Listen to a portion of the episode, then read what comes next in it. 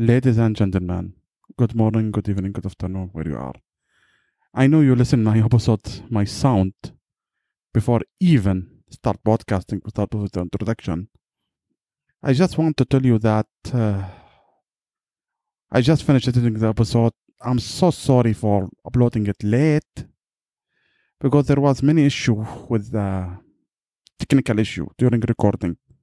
There was a lot of technicality during recording, and now we have yeah, and because of the software what we used to record remotely, and there was a little bit glitch during the body, you know, during editing the episode.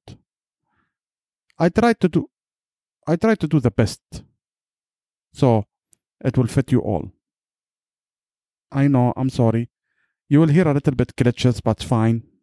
Already fixed. I can fix whatever I can fix and I'm trying to next time to do a better to go for a better recording software. Thank you guys, wishing you the best. Take care. Jump to the introduction. Let's go. Bye. Ladies and gentlemen, welcome to the Civil Engineering Vibe podcast. Now, in this podcast, me and Dr. Ghanem Kashwani. We like to speak about different topics and topics like what we want. For example, startup, entrepreneurship, new trend, mental health and career and self-improvement and self-engineering and sometimes another thing in major. We like also to interview other people from other fields. So we like to get the expertise and how they can benefit us and benefit society. So let us jump to the episode and thank you guys and wishing you the best. Take care. Bye. Ladies and gentlemen, good morning, good evening, good afternoon from where you are. In this episode we speak with Mr. Mark Herschberg. He got he graduated from MIT with bachelor degree, bachelor then master degree in electrical and computer science as an engineer. Then he worked in couple, different company as CTO. If you know what's not CTO is, this, this means chief technology officers. And during now, we work in different fields like as an instructor, member, and in different company. Like even he's an instructor in MIT. So last year, in October 2020, he he published a book called The Career Toolkit. Since he worked a couple of times in the MIT, MIT and he worked together, so he want get tips of how engineer can improve his career tips. Because actually, to be honest, these things we never study it in high school or in college. Great episode. I hope you like it. Thank you. Go to the episode. So, hi, Mr. Mark. How are you? Can you introduce more the audience about yourself? Sure. Thanks for having me on today. To give you a brief overview of my background, I graduated from MIT back in the 90s with a couple degrees in physics, EECS, and a graduate degree focusing on cryptography. I started my career as a software engineer, but realized that to get where I wanted to go, to be a CTO, a chief technology officer, it wasn't just about good engineering skills. There were all these other skills I needed that were never taught to me leadership, communication, negotiation, building a strong network, even how to interview and hire people. These are all things you need to do if you want to be an engineering leader, but they don't teach it to us in school. So I had to develop these skills in myself. And I realized these skills aren't just for those of us at the top of the hierarchy. They're not just for executives. These skills help everyone. So I've had a parallel career because as I started to train up people in my department, in my company, I couldn't find people with these skills. So I had to build these skills in people. Around the same time, MIT had gotten similar feedback saying, look, great engineers, but we really want to see these skills. This is what corporate America was saying to MIT. And so MIT wanted to start a similar type of program developing these skills in our students. I heard about it, reached out to them, said, Well, I've been working on this for a little while. Can I be of help? I said, Sure, please share with us what you know. Then they asked me to come help teach the class. And so for the past 20 years, I've been teaching these skills at MIT and elsewhere. And that, of course, led to the book. Um, Mark, could you tell us more about the career coaching and career education? Why it is so important for engineers and maybe for young engineers? And these things have not been um, introduced in the curriculum of education. So how we can embed these two elements for the uh, for the young engineer and how it will help them to flourish in their career? Good question. And unfortunately, high school and college for historical reasons, have not taught these skills. And that's unfortunate. I think it's going to be another couple decades before they are incorporated. So, why does this matter? Well, let's use a basic analogy. We're going to do a tiny bit of math here. So let's think back to sixth grade math. Suppose you think that's 4 by 10. And you have to increase one of the sides by two units, and you want to maximize the area. What side do you increase, the short side or the long side? Now, I'm sure all your listeners who are fantastic engineers all know, yep, okay, I remember this. We increase the short side. We go from four units to six units. That gives us a total of 60. Okay, great. So, what does this have to do with our careers? What happens when you're increasing that short side? Conceptually, you're taking those extra two units and you're multiplying it by those 10 units, by that long side, right? And that's how you get a better return. Those two units amplify the long side. If you put on the long side, those two units are only amplifying the short side. Now, all of us have short sides, realistically more than two, but we're just looking at two for this. Our long side might be our ability to do civil engineering or another type of work. Maybe it's accounting, maybe it's sales. That's our long side. That's our competency. But what's our short side? We might not be as good at being a leader. We might not be as good at public speaking or about being an effective teammate or about hiring other people for our team as we get more senior. Those are our short sides. And now we all have to continue focusing on our long side, right? Engineering continues to progress forward. There are new tools and techniques, and we have to stay abreast of them. But the ROI you get when you've been working as an engineer for 10, 15, 20 years, the ROI that you get by putting another five hours, 10 hours into learning more engineering is pretty tiny. But if you put that ROI into a skill where you're not as strong, leadership, negotiating, building a better network, that's going to have a much better return. It's going to lead to more opportunities. It's going to lead to better engagement and being more effective at work, right? That brilliant engineer who can't communicate his ideas to other people isn't going very far in his career. So if he spent a little more time on his communication skills, his brilliant engineering would have a much bigger reach. And so all of us need to focus, yes, on our long sides. We have to keep up with engineering and the new changes, but we also need to focus on some of these short sides to maximize the return. Uh, so, Mark, um, you know, there is also a famous example about uh, Edison and Tesla, where both of them they are great engineer, yet Tesla, you know, he was greater engineer in terms of knowledge, but his communication skills, his entrepreneurship skills was not matching with Edison. And um, these things that we really want to teach uh, our engineering students, you know, um, like for me, all the way from bachelor to PhD, I never ever uh, have a course about PhD, uh, about the entrepreneurship and engineering, the skills, how to create uh, a content, you know. So these things um, we are missing in our curriculum. Even in, when we go for professional engineering, a chartered engineer or PE, they don't consider these elements, and I, I think it is a core uh, core elements that should be considered, you know. Uh, for example, how to market you, the branding, marketing your idea. And there is a famous article called "Why Scientists Are Bad Entrepreneur uh, Entrepreneurs."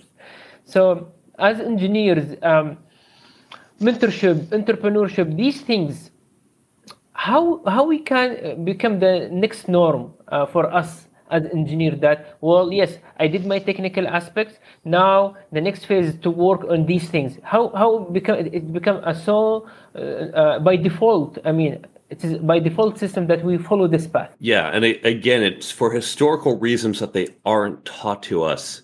And i'm glad you're recognizing this that all of us whether you're in a big company, small company, solopreneur, all of us benefit from these skills. So let's think about how you can develop these skills.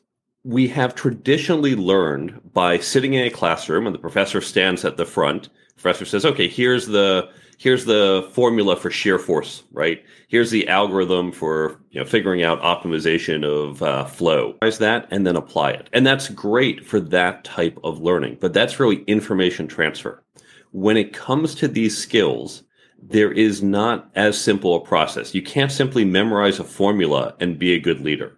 There's no simple algorithm for networking. So we have to take a different approach in how we want to learn these skills. The way we teach it at MIT and the way it's taught at top business schools is to form a peer learning group.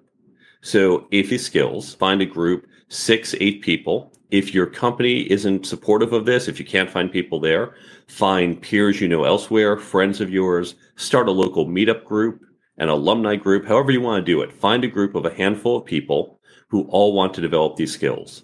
Then what you can do is you can take a source of content. So for example, you can take my book and you can chop up into little pieces, sections of a chapter.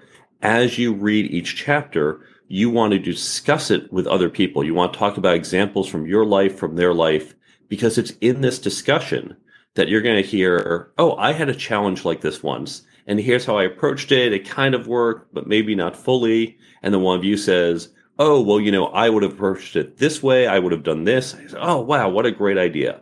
Right. And we're going to learn from each other's experience, from each other's examples. Now, this might sound like a ploy. I'm saying, oh, great, get a bunch of people and all of you read my book. Here's the secret you don't need my book to do this. You can use any book you want on leadership or communication or any of these skills. You can use any source. You can use articles. You can use videos. You can use a great podcast like this one. So take your peer group, listen to this podcast every week and discuss this podcast. The key thing is that you want that source of content, but in that discussion that you really get that valuable knowledge. And that's how you're going to best learn these skills. So my next question is about because since you bring the podcast and the new media like YouTube, online course and everything, self engineer in order to enhance his career to go ladder because for me I believe the education system is similar to medieval. Like it has been since the old rigid from second industrial revolution and need to be refurbished. This is my personal opinion. So can you believe that like social media or for example podcast or a YouTube and online course is a better way than the old way like going to online class and that's or just we have to stick we can use combination of them. So I agree with you completely. College education is literally medieval. If you look at the history of education, the modern university system began roughly in the 12th century. They were formed around libraries uh, in in Europe, and you had these books. Right, books were really rare. People flocked to the books, the privileged elite, and they started studying them.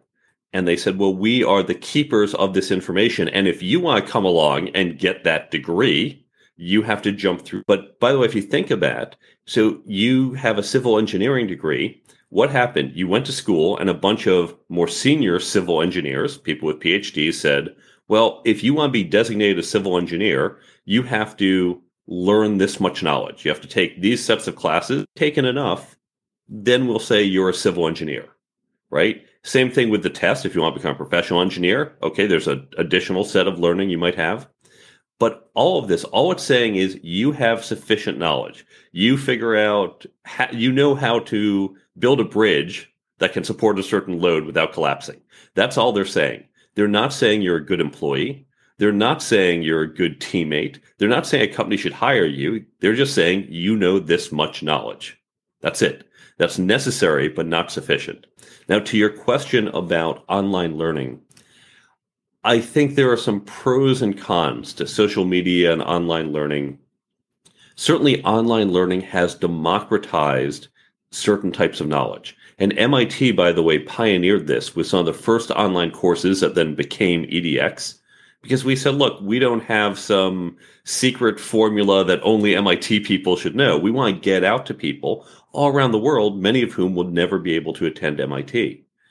However, the reason we did this is we said it's not just the knowledge we have, it's not just these formulas that make MIT special, right? Because if we give the formula to everyone, are they going to say, oh, well, why should I pay tuition at MIT? I can just get online for free.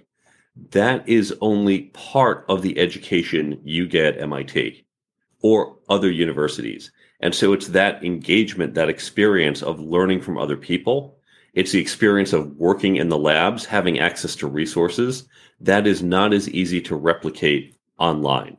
So I think it's wonderful that we have this, but we have to recognize it is not a complete replacement for the modern experience. so it is the environment. If I can summarize it, is you are the product of your environment. You know, I'm reading. Uh, you know, there is a lot of debate between nature versus nurture. You know, I always believe it is not the knowledge. It is. Uh, I mean, the engineering, the Bernoulli equation, it is the same in the MIT, it is the same in any university in the world, but it's the environment, the engagement that with the people. You, you mentioned about the peer group learning, you know, it is the mindset that you sit together, you know. So it is the vibes. We are talking about civil engineering, it is the vibes that you align with it. So yeah, I, I, totally agree with that point that uh, you, we need to create this environment uh, or the circle that you surround that care about continuous per, uh, professional development. You know, the CPD, it is, I, I, usually say, it is mindset that you need to develop you, uh, yourself, not only technical aspect and the leadership. And there is no, um, certainly there is no finish line, you know, and people, they think there is finish line. Yes, maybe after certain years, you are capable to get a bachelor degree in civil engineering and you are capable to design uh, a bridge, um, a cantilever, but yet there is always area to improve there is a lot of area to to flourish and especially when it comes for communication um, leadership you know um, i did read a lot of john maxwell books uh, jack welch and i said why they didn't teach us these things while we are in the education system? So maybe my question next question that can we create an ecosystem that uh, yeah, we can create an environment, a circle, but what about an ecosystem inside the university, maybe inside uh, a society? For example, uh, now most of the university they have occupations, uh, but why we can't create an um, an ecosystem even in the private, public sector, in the third sector? Also, all these things we can create the ecosystem. I think we're going to start to do that, but you're right that we haven't. And if you look at, for example, entrepreneurship, I'm going to take MIT as an example. Back during the 1990s, MIT wasn't the entrepreneurship powerhouse that is today. It certainly had a fair amount, but entrepreneurship in general wasn't as common in the early 90s, right? The idea of a startup company, those were few and far between.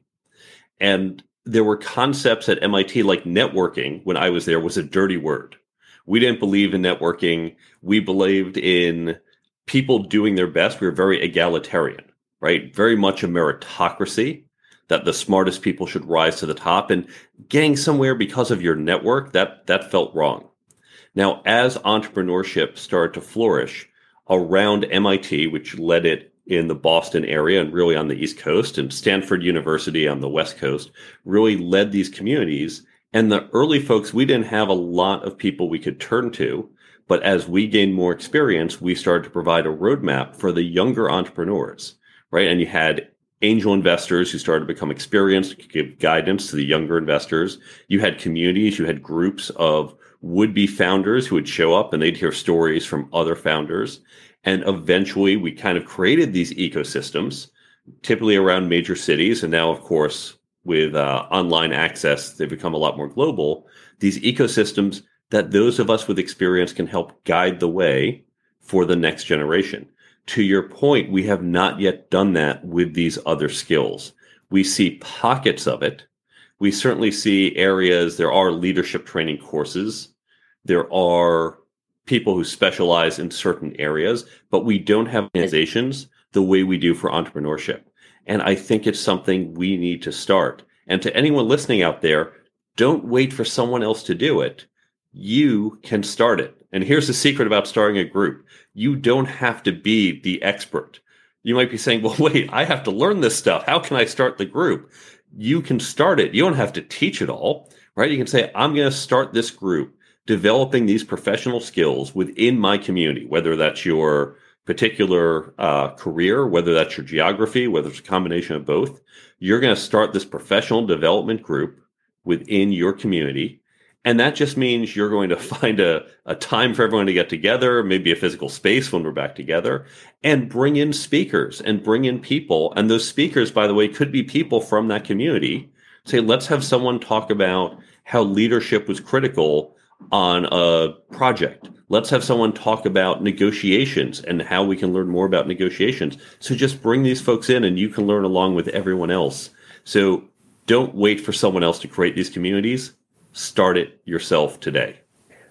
So, so Mark, uh, could we use example of SpaceX and Elon Musk, what he did, you know, the audacity of Elon Musk to challenge the whole world, and he did, you know, nobody believed in him. As I said, he was learning curve. He failed many times, and he gambled all what he has, but he was believing what he was doing, and then he became a trend. So maybe this is one of the modern examples that I usually give um, the, my student about it. That uh, you, need, you need to believe in yourself. That as as an engineer, and not to follow the conventional wisdom that we need to do this, follow the path. You know uh, we are dreamer in the end of the day as engineer but sometimes as engineer we like as you said to follow formula or algorithm and um, this area of leadership communication there is it is mostly in gray area. There is no certain formula. And this is the thing that you know they said well i will go to my engineering niche. It's more safety for me. And they um, not following their dreams because they don't want to uh, take the leap of faith. So we, we need to take this risk, you know, because the change it is the only constant. I think we all fall on a spectrum, arguably many spectrums, in terms of level of risk that we're willing to take, ways that we're willing to push ourselves. Some people really just want that put me in the cubicle. I want that stable, steady job, right? Put me in Schlumberger or some other large organization where I know They've got money. They're going to be around for a while. Other people are closer to Elon Musk, where they say, I'm going to bet everything. And when I win, I'm going to bet everything again. And this is something very important to understand about yourself. In chapter one of my book, I talk about creating a career plan. And you have to remember this is your life. You're going to get lots of advice advice from friends and family, from your professors, from career coaches, from people like us, and we're all going to give you this advice, but it is your life. And you have to adjust all the advice you get to what is most appropriate for you. So, how much risk you want to take, how much you want to push yourself in this direction. If you're saying, look, I sit in a nice warm cubicle and I'm comfortable there and I know I can ride out for 20 years and I really don't want to learn these other skills. They make me uncomfortable. I'm just, no, I don't want. Okay, sit in that cubicle, collect your paycheck and be happy. And I am happy for you. I'm not going to say it's wrong not to learn these skills. It's right to do what is comfortable and best for you. But for those who say, you know, I want something more, push yourself, push yourself in developing these skills, push yourself into taking calculated chances at work to try and develop yourself in new directions towards the goal you set for yourself. So always begin with what is right for you. So, what about, for example, since you mentioned about mentorship or career coach? So, if you said like at the end, it's up to you. So, what we can take from the career coach or from any other resource? Because I know some entrepreneurship, he never not even finished a college, as we said now. Elon Musk there are Mark Zuckerberg and there is Bill Gates, and it's a long list. We can go all over the all the end of the road. So what we can take from the knowledge, especially as me and you, we understand that we cannot take 10% from education, from the knowledge we get from the education. So I actually, I, I actually give that example, right? We we've seen, you know, Zuckerberg, Gates, uh, Will Smith, and Michael J. Fox in acting. Long list of people who never went to college or dropped out very quickly. Now, if you had a niece or nephew who was 12 years old and I said, Should I go to college? Your answer would be yes, right? In general, we know statistically you are much better off with a college degree. And for 95% of the population, 99% of the population who are considering university, university is probably the right choice. We, as the uncle can't always tell if you're that 1% or 0.001% who would do better dropping out, right? This is one of those innate things. And we're all going to get advice like this. So we're using college. You hear things like, oh, you have to get a master's degree or you have to get an MBA or it's really important that you get experience at a big company or small company or whatever. They're going to give you all this advice. And it is good advice. It is advice that works 99% of the time right? Or whatever whatever it is in that field. You have to decide for yourself if you are that 1%, if there's something unique in those circumstances. Now, with Bill Gates, for example, what most people don't know As he dropped out to build the system and he wanted to sell it to IBM, it turns out his mother was on, I believe, it was a nonprofit board with the CEO of IBM. So she could call, you know, 20 year old dropout uh, wants to go sell you some software. And IBM took that meeting, right? If he didn't have that connection and he just called up IBM back in the 70s and said, Hi, I'm some guy you've never heard of. I'm a college dropout. But let me tell you, one of the largest, most respected companies in the world, what the future is and why you want to license my software, they probably never would have taken the meeting, right? So he happened to have this great inside track. Now, maybe you have an inside track, or maybe you are a super genius, whatever it is that makes you special and makes the rules not quite as applicable to you. But the advice you get from people like us, from third parties who don't know you as well, we're giving that general advice and don't always take that into account. Uh, so, so, Mark, usually they said it is not how good you are in the game; it is how you play the game. You know, and um, and this connection or the networking, especially if you know people inside, definitely you know uh, you, you, need this healthy balance between your technical qualities about uh, your um, continuous improvement and definitely your networking and um, there is a famous book called connected and it shows that uh, there is certain limits. Sometimes leaders they become more influence and they have more impact because of their contact. And it works like a ripple effect or snowball effect. And this is what we need exactly uh, to inspire people as civil engineers you know. Um, we, we, want to inspire people. Uh, yet one of the main challenges when it comes for the the networking as you mentioned that we don't know how to, how to do the net, healthy networking. We not have been trained in the university. Even in the work um, evaluation usually most of the organizations they evaluate us as engineer as individual. I never saw evaluation as a group as a team. And this is um, and, and, this is what happened in the organization you know people um, they they don't think of for the greater good or the collective good for the team because in the end of the day the bonus will be uh, allocated in the individual performance and this is what I think we need now. So the organization behavior, um, I, I, like this area that organization they need to change this uh, evaluation. That I I need to appreciate um, the team more, the effort of the team, the connection, and this is um, I think um, a good calling for the organization, especially engineering uh, organization, that they should um, put these features: the leadership, the communication, the networking, and the team effort so that now it become um, even the people who are sitting in the cubicle and the focus uh, only they are happy with that they they will consider these features so that it is, will become a tool that to improve their life in general yeah you're you brought up a number of really great points. Uh, so let's first talk about incentives. And it reminds me there was a old joke about a soviet nail factory. And it, i'm sure it's apocryphal. And in this story uh, the headquarters back in Moscow said, okay, we're going to judge all of the nail factories based on the number of units they produce. So Nail Factory thought about this and said, well, we're going to produce tiny little finishing nails, right? The smallest nail possible because we can crank those out. And so they produced millions and millions of finishing nails in the next month and said, look, we did a great job. We produced all these nails. And Moscow thought about it and said, well, okay, you did, but we really don't need that many finishing nails. Okay, bad metric. So we're going to instead evaluate you based on the total tonnage of output. So the factory managers thought about it and said, oh, we're going to produce railroad ties, right? These are the biggest nails that we can produce. So they produced a whole bunch of railroad ties the next month, right? And what happens?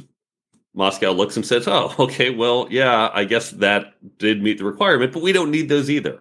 Right? So what was happening is they were saying a requirement, that requirement was a proxy for their need, and so you got a misalignment to the goal. As you're pointing out, we get a misalignment of workers sometimes, right? And this is actually far more common uh, throughout our organizations. There's a wonderful book by Peter Senge called The Fifth Discipline and the fifth discipline is really his term for operations research, for system dynamics, right? Which is, I think, a really important field to understand in that we have to align goals correctly because we as humans focus on our goal. If that goal doesn't align to the future goal, well, then we have a problem, right? People suboptimize. And in fact, we see this sometimes at work, particularly with corporate politics. You know, the three of us aren't going to help move the company forward, get more sales, do something good for the company. But, you know, if I see a way that uh, this might not be good for the project, it might even hurt the project, but it's going to make me look great. Okay, I'm going to do that, right? And that's going to hurt the company overall, but it makes me look better, gets me the promotion. Well, I am now incentivized to do that right? Even to the detriment of the company. So in that case, you have misaligned values. Now, for a large organization, it is very hard to do that, right? Uh, you have 2,000 people, multiple projects. It's hard to do this universally. But certainly, any good manager should look at her team and say, let me figure out what the team needs to do and how I incentivize people for the team to work together that can be done in different ways. Some ways might say, you know, there's a component of your bonus, your individual bonus, that's not just about how good you were at coming up with the right calculations, but how much you helped your peers. In fact, some call it a 360 review. That's 360 because you have the above, your boss. You also have your peers, the people who you help. They might be in your department or others. And then even your subordinates if you're at a certain level, because all of these people are people you saying you're not engaging with me as effectively as you could, something's wrong. So that's one way they're trying to address it. It's imperfect, but you're absolutely right. We have to really think about aligning the goals of the organization or department or team to the goals of the individual. I have one extra question since we began to the goal and perspective. Unfortunately, what I see most of the company going what about the company, but they don't go what about the person or the employee from himself. So what I see many in the company, they are setting what is only only for the company. For example, but sometimes personality of each person are not not not aligned with the with the company, with the company objective goal. So how about, for example, to have like person, more personalized test for each individual? So can meet his individuality. For example, you can have introvert people, you can have extrovert people. Introvert people can benefit the company somehow, but in a different way, and extrovert can different this way. But unfortunately, this is my opinion. When I saw many of the company, even when it's 360, they are doing only for the business, but it is not, it's only one way. There is no two way. So shall we have like a two way approach instead of have it one way? Great, great point. And this is something I talk about in the book that we all have different styles. So I talk about first different motivation styles. We're all motivated by different things right? There's a joke. One of my VP of sales once told me that salespeople are coin operated, right? They're incentivized only by money, right? And salespeople, of course, traditionally have a low base and then it's just sell, sell, sell. You want more money? Go sell more products or services, right? And if you're not motivated by money, sales might not be the right area for you because that's the primary motivator across most types of sales. Most engineers I know, if you say, look, I'm going to pay you $100,000 ooh, but if you do a really good job, you're going to get, you know, a $3,000 bonus. Yeah, by the time you get to that level, you're saying, okay, 3,000, I mean, it's nice. I like the money, but engineers typically aren't motivated by a couple thousand dollars more. They're often motivated by just doing a good job. They're motivated by an interesting challenge, right? By learning something new. That's more important than money. Now, for various reasons, companies have to be careful about, well, we can't give money to these folks and something that we're going to call challenge to someone else because then it looks like you have different standards. But we have to recognize individuals have different types of motivations.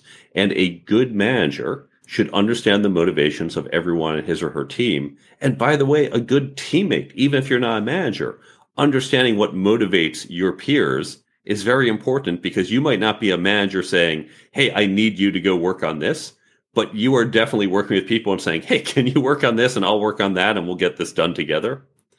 Now, I also talk about in the book uh, personality assessments. Now, these are not tests, these are assessments. Most people are familiar with Myers Briggs.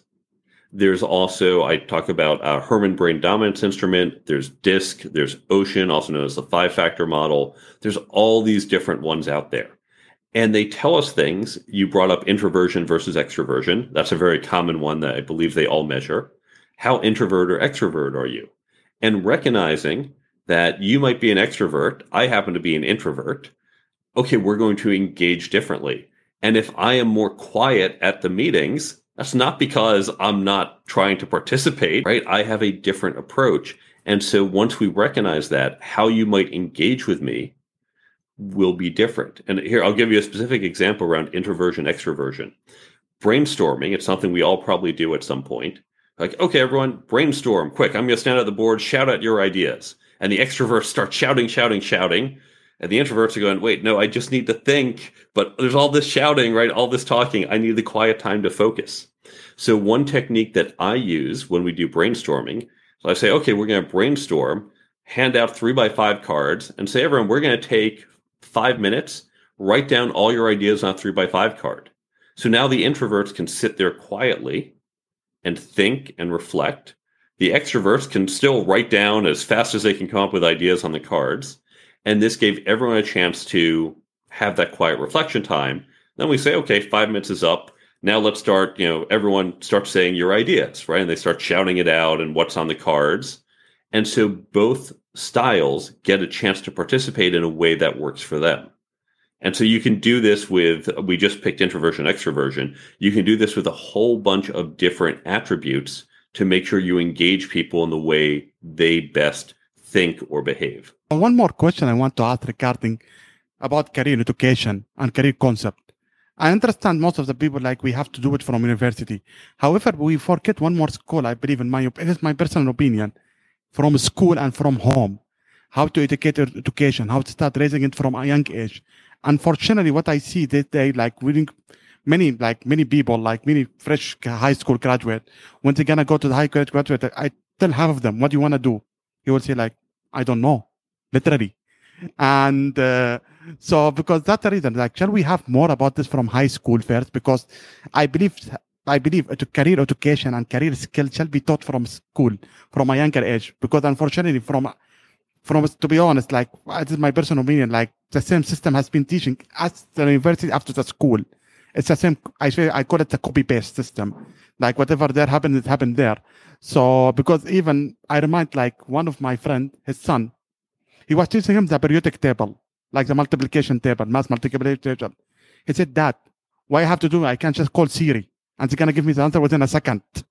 Just I can call Siri, like I can give it within a second. Like why I have to memorize it? Like for example, I remember he was doing the Zoom exam. Like he said to spell independent. He said, okay, you want to spell independent? He Siri, spell me independent. like I was like that laughing. I was laughing so hard because they told me why I have to to near the spelling for independent or the periodic table since I have a Siri, I have Google can do everything for me. And that time, even his dad couldn't answer the question, the answer, because we, me and me and him, we know the answer, but we cannot give it to him in order to not motivate him to study. So, shall education shall be taught from school or from early stage? So you're bringing up a, a great point about the problem with earlier education. Look back, at least in the U.S. system, education goes back about 150 years. Prior to that, you didn't need education boys learn to work on the farm from their dad. Girls learn to cook and clean and sew from their mom, and that was sufficient. It was only when we started to industrialize and we need people in the factories that they had to have some basic reading, writing, arithmetic. And so we sent people to school and said, you have to learn these basic skills for factory work and later just for being in society, right? If you can't read a stop sign, well, then you can't drive a car. So we better teach you literacy. So that was really the goal of primary and secondary education. It's expanded over the years, but to your point, it's a lot of base memorization. And I do think there is some value to that. Now, certainly memorizing multiplication tables, you know, back in the 1950s when calculators came out, they said, why are we teaching math to kids? Because they will always have a calculator. But we are all better off understanding the basics of math right? Being able to look at, for example, a proposal uh, by a political candidate who says, we're going to do this bond offering. And all of us who understand math can say, oh, well, look, you're talking about a 6% interest rate, and this is what it's going to be over so much time. Is that really worth it, especially compared to how much this is going to generate in revenue? Right. And if you don't memorize the multiplication table, if you haven't done basic math, you just can't intuitively do that kind of thing. Memorizing the whole periodic table, I don't know if there's value in that. The different um, electron shells there's some value in getting that base understanding. Now, we do need to go beyond what we teach to get some of these other skills. I think we should be teaching some leadership, some negotiation, some networking, communication. These skills should start it, we should start to address these skills in high school. And to your point about careers, here's how we do it wrong. Because schools have career day and they say, oh, we're bringing in Johnny's dad and he's a doctor, right? We're bringing in, you know, Sarah's mom and she's a lawyer. And they stand and say, I'm a doctor. I help save lives. I'm a lawyer. I sue people in court. And we go, okay, yeah, I don't know. That sounds interesting. But really, what we learn from that is not what the job is really like, right? You know, if you say you're a civil engineer and you go into the school and you say, hey, kids, I build roadways and dams and bridges and airports. And go, oh, that's cool. And you show them a picture of a big dam or some new shiny airport. They go, oh, that seems cool. But what they don't know is that it means you're spending lots of time, probably you know, in a cubicle, doing lots of complex calculations. And it's sometimes working on, you know, drafting designs, right? Sometimes working on solving complex uh, flow so that's the part they don't see. And what we really want to teach students are the components of careers, right? Saying my job spends a lot of time doing solo work. My job spends a lot of time going out into the field. I'm only in the office one day a week, so I travel a lot. My job involves meeting new people. My job is a three year long project as opposed to this person who does projects that are three weeks long. And students can start to say, I like the idea of big projects or small projects. I like the idea of a nine to five job where I show up in the same place versus I want to be on the road. And once they start to recognize what attributes they might like, they can start to say, what are the jobs that have these attributes instead of, well, a civil engineer never came to my high school, so engineering was an option. So I think that's how we need to teach it to folks. I will also note that education should not simply be high school finishing at 18, college at 22, and you're done for life. We need to recognize you will have multiple changes throughout your career, and we need an education system where you regularly go back every 10, 12 years, not for four years, but maybe for three, six, 12 months for some intensive retraining, part time or full time, to kind of continue to grow and pivot in your career.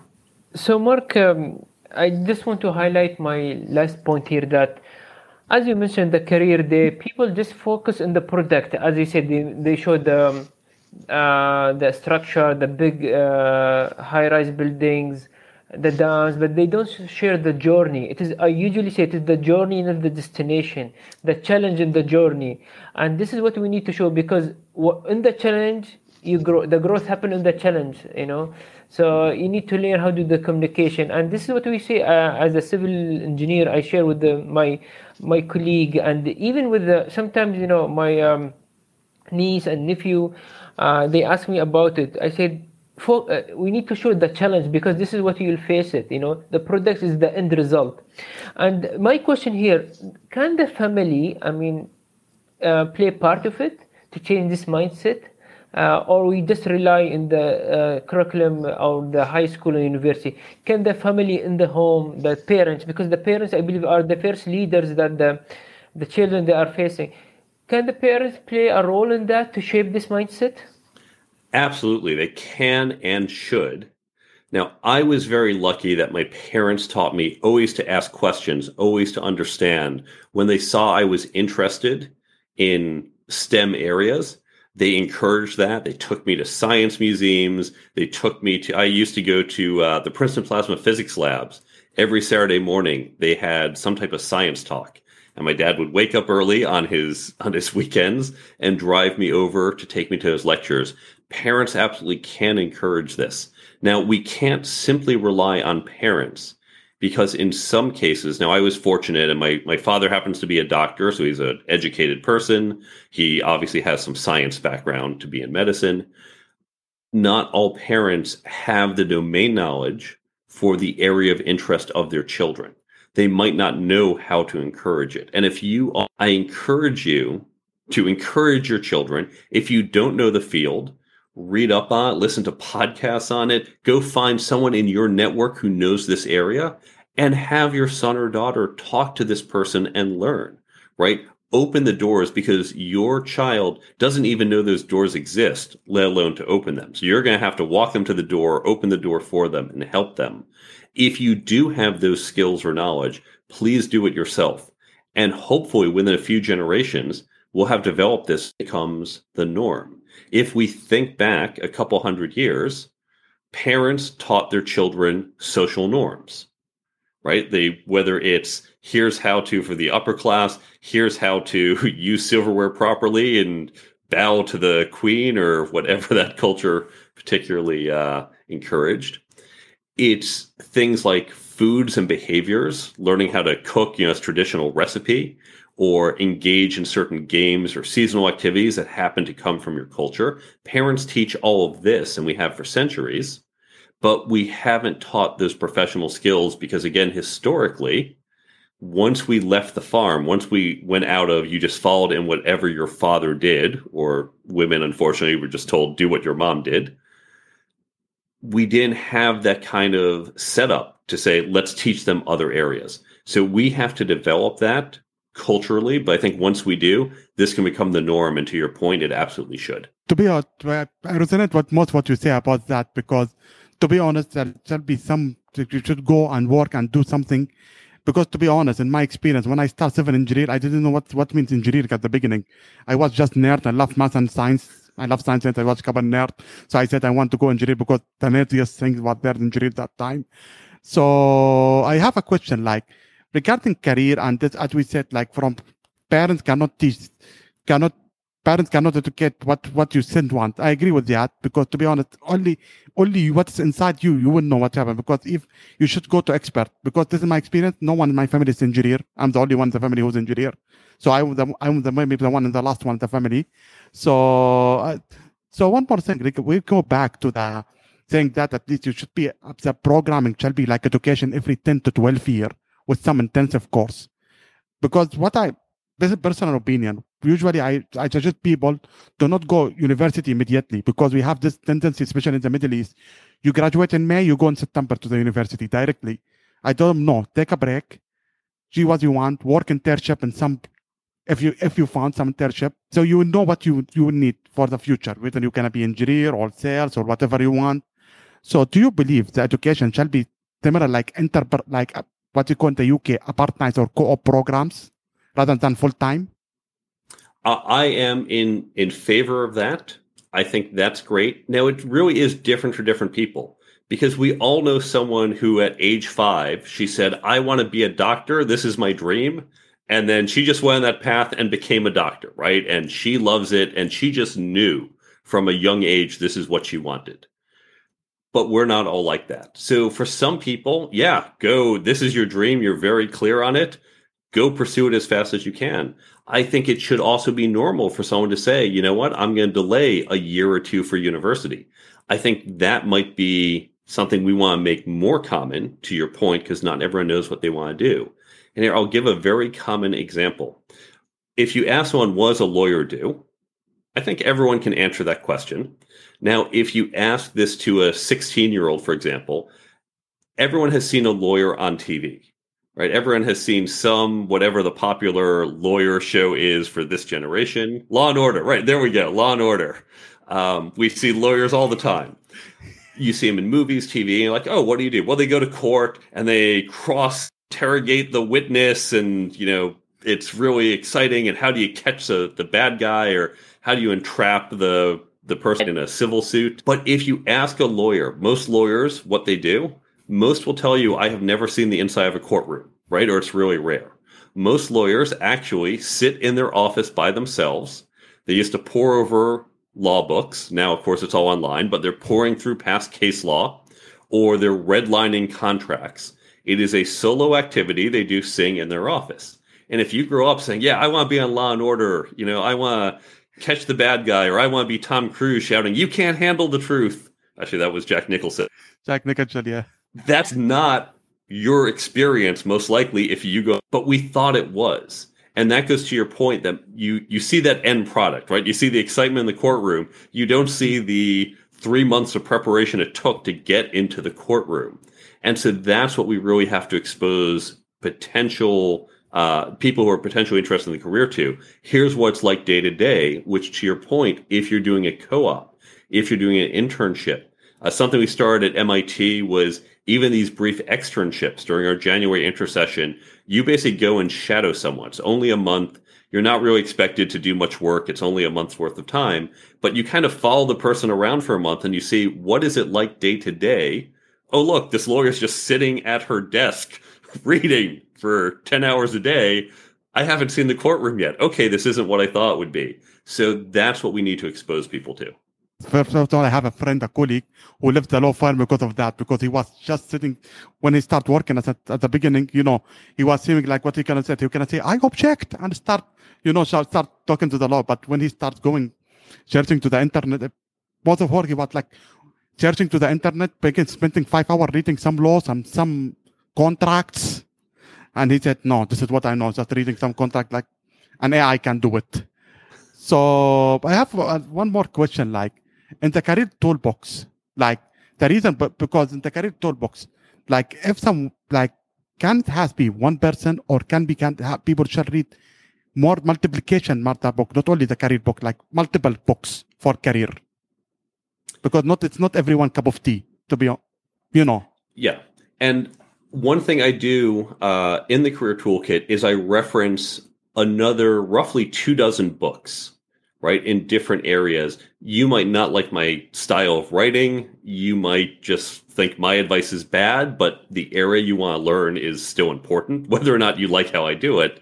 And so I reference a bunch of books, and these books, by the way, are all listed on the website. So you don't even have to buy the book to find them. You can go right to the website and go look up the books and say, okay, you know what? Forget Mark's book. I'm just going to go right to the source material. Or look, go to your favorite bookstore, online or physical, and just look at what are the most popular books on a topic. So I, my book is not the be all end all, right? I don't claim you read my book, done. The book is a starting point. And in fact, you know, if you think about it, I have 10 chapters on 10 different topics. There are entire books just on networking, just on negotiations, just on leadership. So the benefit of my book is first, these skills all really do combine because good leaders know how to negotiators know how to communicate. So it looks at how these skills interplay with each other. But also the other thing i try to do in my book and this comes from the years of teaching is to change your mindset. So many people say oh i don't like networking.